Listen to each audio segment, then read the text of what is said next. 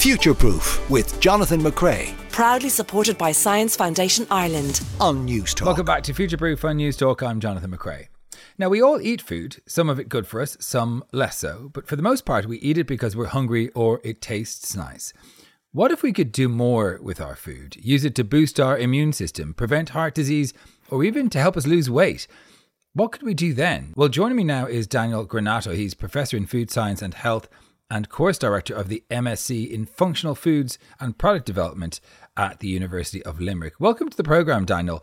Um, what exactly is a functional food?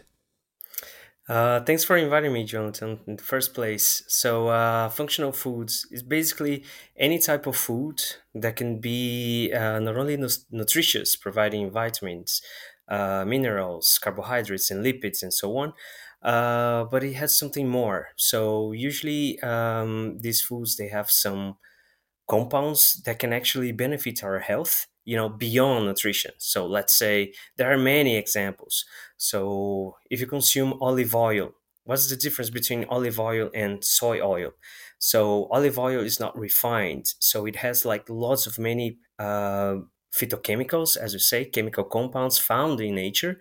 Uh, that actually decrease the bad cholesterol for instance so this is just one of the examples And uh, this function that we're talking about in food, it already exists in food anyway. Is that right? Or are there some compounds that we would look to improve food uh, to do other things? Yes, uh, most of the compounds um, they are in food already, but we have to think about some you know some issues. Uh, more and more, we are we are adopting the westernized type of diet, which means we are consuming more refined sugars or more uh, fats, and we are consuming less compounds from the nature. So, um, so one thing to to to to tackle these issues is by adding you know some of these compounds into processed foods and make them more uh, healthier i would say so so that's that's one of the things that we are looking at at the moment and um, yeah i think the i think the best strategy is to develop new healthy foods you know for our people Right. So so there are lots of healthy foods out there. The problem is people aren't eating enough of them. And this approach takes some of those important compounds and potentially puts it into the food that people are eating, which is often the food that's not good for them. Um, talk me through the various functions of these foods you talked about um, lowering cholesterol. What other um, compounds are there out there? Where do they come from? Um, how can they help us to be healthier? Okay, so I'm just going to give like an overview and a background, uh, you know, for, for our talk here. Uh, by 2050, Ireland will be the most obese and overweight country in the European Union, and this is quite terrifying uh, if we consider, you know, all the um, the health implications on the long term. So, uh, eating healthy and you know um, making the right choice is uh, are the two basic strategies that we have at the moment. So, so when we think about you know eating healthy, what does that mean in practice? So it's not only about salad and fruits and vegetables, but the right combination of those, uh, and everything that uh, you know when we, we when we choose what we're gonna eat, everything should be balanced. So we are not talking about eating healthy all the time, but overall have a balance of a healthy diet, and and not only a healthy diet, but also um, you know. Uh, healthy habits so doing exercise and so on not uh, not smoking and and so on there are many other issues to to, to be discussed here so um, our main strategy here at the university of limerick what we're trying to do is to uh, we are producing foods or we are extracting you know these compounds from nature uh, using you know solvents that we we can usually use at home, let's say water and ethanol, and then we are adding these compounds into foods. And why do we do that? So let's think about a yogurt. A yogurt is just a mixture of milk, uh, cream, milk cream, sugar, and then some fruit pulp like strawberry, blueberry. What we're trying to do, okay, so but isn't that healthy at all? It is. Uh, the only thing that we want to boost the you know any health um, properties of, of, of this yogurt so we are trying to add new compounds into yogurt making the yogurt more functional, which means more nutritionally attractive to the consumer. And as you said, uh, we are trying to target cardiovascular diseases. And why? 33% of the deaths in Ireland are caused by uh, cardiovascular diseases. And okay, so so what is the fun about it? You can eat normally, but you can also um, decrease the odds uh, of diseases. So I think that's the best combination after all. Um, there have been problems adding vitamins to foods and hoping that the body will process them the same way they do um, vitamins found naturally in food. Is that going to be a limitation when you're extracting components from one food and putting them into another? Isn't there a, a danger that um, our bodies won't consume the the, the, the positive compounds in the way we want them to? Um, I would say this wouldn't be a problem because what we are trying to do um, is to increase what we call the bioavailability of these compounds. And what does that mean in practice? How these compounds will be actually absorbed uh, by the body. And um, overall, not only vitamins and minerals, but also these um, compounds, these organic compounds found in nature, the bioavailability is rather low. Uh, so why should we care about them? Because um, when we think on the long term, we are considering that uh, the eating habits they become kind of like uh, a mantra.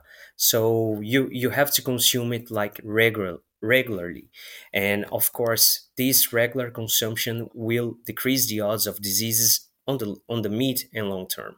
So uh, the answer is that it's not going to be a problem in terms of um, bioavailability of the good vitamins, but we are also uh, trying to consider the the whole thing. It's not only one, two, or three vitamins, but also uh, all the compounds that might actually influence health. Um, this is a different approach to uh, genetic engineering, which we have seen in uh, some crops. For example, there is, I think it's golden rice, it's called, that has added vitamins um, to the rice. Um, this this is a, a two step process. Wondering how does it compare to um, genetic modification of crops and foods to make them more functional? Which is a, a more preferred method of of pr- producing healthier food? Uh, well, it can be one of the most preferred ways, but uh, considering the European Food Safety Authority, uh, we can use different solvents, let's say. Uh, we can use water, we can use ethanol, and so many others to extract compounds from, from natural resources. And when we talk about natural resources, we should also talk about circularity of ingredients. So 33 to 65% of everything that we produce are just discarded. So one way to, you know, not to avoid, but to tackle this issue is by extracting some of these good components and then adding them again to foods. So uh, so that's what we are trying to do. It's it's compliant with the regulations, and this is something that the consumer will see as natural. So you are trying to sell naturalness, if we might call it. So and this is like um, good enough. So if you say that in your watermelon juice you have, let's say, an apple e- extract, it's I think this will be much better um, rated by the consumers as if I say no, this is GMO, so genetically modified organism. So some of some consumers will say, okay, I don't want GMO. So yeah. so that's but, but, so but they're more comfortable with thing. they're more comfortable with the idea of an extract because we have extract in all sorts of food. Um, exactly, exactly. Are you suggesting there that your your plan is to mine food waste for good compounds and then reuse them to make food that doesn't have them better? Is that a, is yes. that really a thing that we could mine food waste? That would be amazing. Yes, yes, yes. That's what we are trying to do. We have three PhDs, three PhD projects uh, running at UL that we are working together with uh, Irish companies. One apple and cider company, uh, one seaweed company, and uh, one brewer spent grain company, and they don't know what to do with, with the food waste uh, they they are generating tons and tons.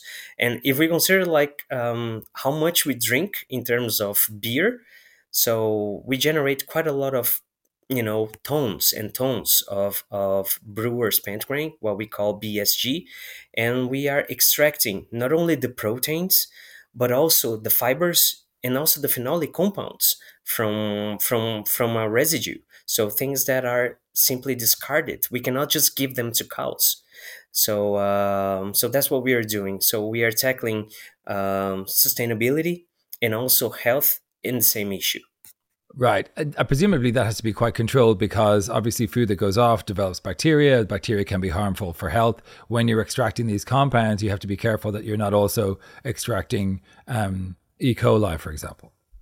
Yeah. Actually, what we are using, we are using food side streams and not uh, rotten, let's say, rotten uh, ingredients or rotten materials. Okay, right. so these these so these um, side streams. It's a byproduct, are, but it's fresh. Yes, it's fresh. It's fresh. Right, okay. So um, so let's say you brew uh, you brew uh, your beer, and then there is this leftover that is like in less than twenty four hours. It is processed. So it's dried, and then once it's dried, there's no contamination. There's absolutely nothing. So then we use this fraction to do the extractions and additions into foods and, and so on. Right. So uh, tell me, where are we with this? And, and where are you in University of Limerick? Have you identified very helpful compounds? And, and really, how much of a difference would these foods make if you integrated them into your weekly meal plan? Like, are we talking about significant changes in life, um, in lifestyle or health outcomes over a long period of time? Or um, like, would they be as significant as fluoride, for example? Um, well, at the university, at, at, at the minute, we are uh, analyzing these food uh, food models, as we call it, because we are doing everything in the lab. So we have developed granola with uh, BSG proteins. So instead of just discarding, we are extracting proteins out of this, and uh, the the granola that we prepared has uh, 65% more fibers than the regular granola that we found that we find you know in the supermarkets. And then uh, we are talking about tea. We drink a lot of tea. And we uh, we included the phenolic compounds from BSG in tea. So to boost you know the uh, the antioxidant capacity. And uh, one more thing that we are doing we are analyzing seaweed in neuronal cells. And we have very positive you know results out of this showing that um, some of these compounds are actually good for for the brain. So i think we it's you know pe- people usually say that uh, we, we should think of um, from the farm you know uh, to uh, from the farm uh, to the fork but I think this this concept is biased. It's it's is incomplete to be honest. What we are trying to do at the University of Limerick, we are from the farm to the gut and beyond, because we are tackling digestion, consumption, metabolism, and then all the health effects in different tissues, especially in the brain and also in uh, in the adipocytes, in the fat tissue. That sounds great, but um, what does the taste test say? Do people notice a difference in the taste when these compounds are added? Um, and as I say, like, w- will you notice a difference um, over a lifetime using this particular product versus the traditional, less healthy one? Uh, we have made uh, sensory tests. Uh, so we are uh, recruiting several people, like dozens of people. And so far, uh, there are no significant difference between the conventional and the functional counterpart. So, which means that uh, we are able to develop, you know, food models that look good, taste good, and will actually be good when they are consumed. And and I think you know. Uh, one important thing about these food models they they are being highly rated in terms of uh, concept because consumers when we tell them that this is uh, this food is prepared uh, to avoid food waste and they they they rate this as very high. So um, overall i think the concept itself it's really nice and interesting especially if we consider you know all the food that is just you know lost throughout the the, the supply chain Very interesting. Is this a, a big international trend? Are there other research centers looking at it? And and how soon uh, will we see functional food components being added to crunchy nut cornflakes or the sort of food that is, is mass consumed that isn't necessarily very good for us but tastes nice?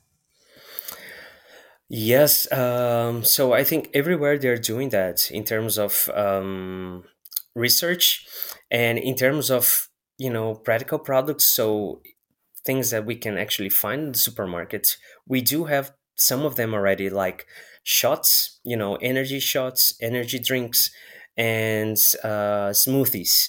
So it's really hard to convince you know food producers to try to add some of these components um, you know into their products because of price. And we know that you know money is a huge issue there and in some cases there are no companies trying uh, trying to isolate these compounds and then add them into into food products when we consider like you know huge companies. That, that might get- take like five years ten years depending on the case but we we already have some examples uh, in the store so yeah, I, I, guess the the target is probably not the the high sugar, um, high fat foods because people are not thinking of health at that time. But perhaps the stuff that the mums buy or the dads buy for their kids, wanting them to be healthy, that there there is possibly a market there. Um, uh, only time will tell, I suppose. Interesting research. Uh, thank you so much for joining us. You were listening there to uh, Daniel Granato, professor in food science and health at the University of Limerick. Thanks, Daniel. Thank you. Future Proof with Jonathan McCrea. Proudly supported by Science Foundation Ireland. Sundays from midday on Newstalk.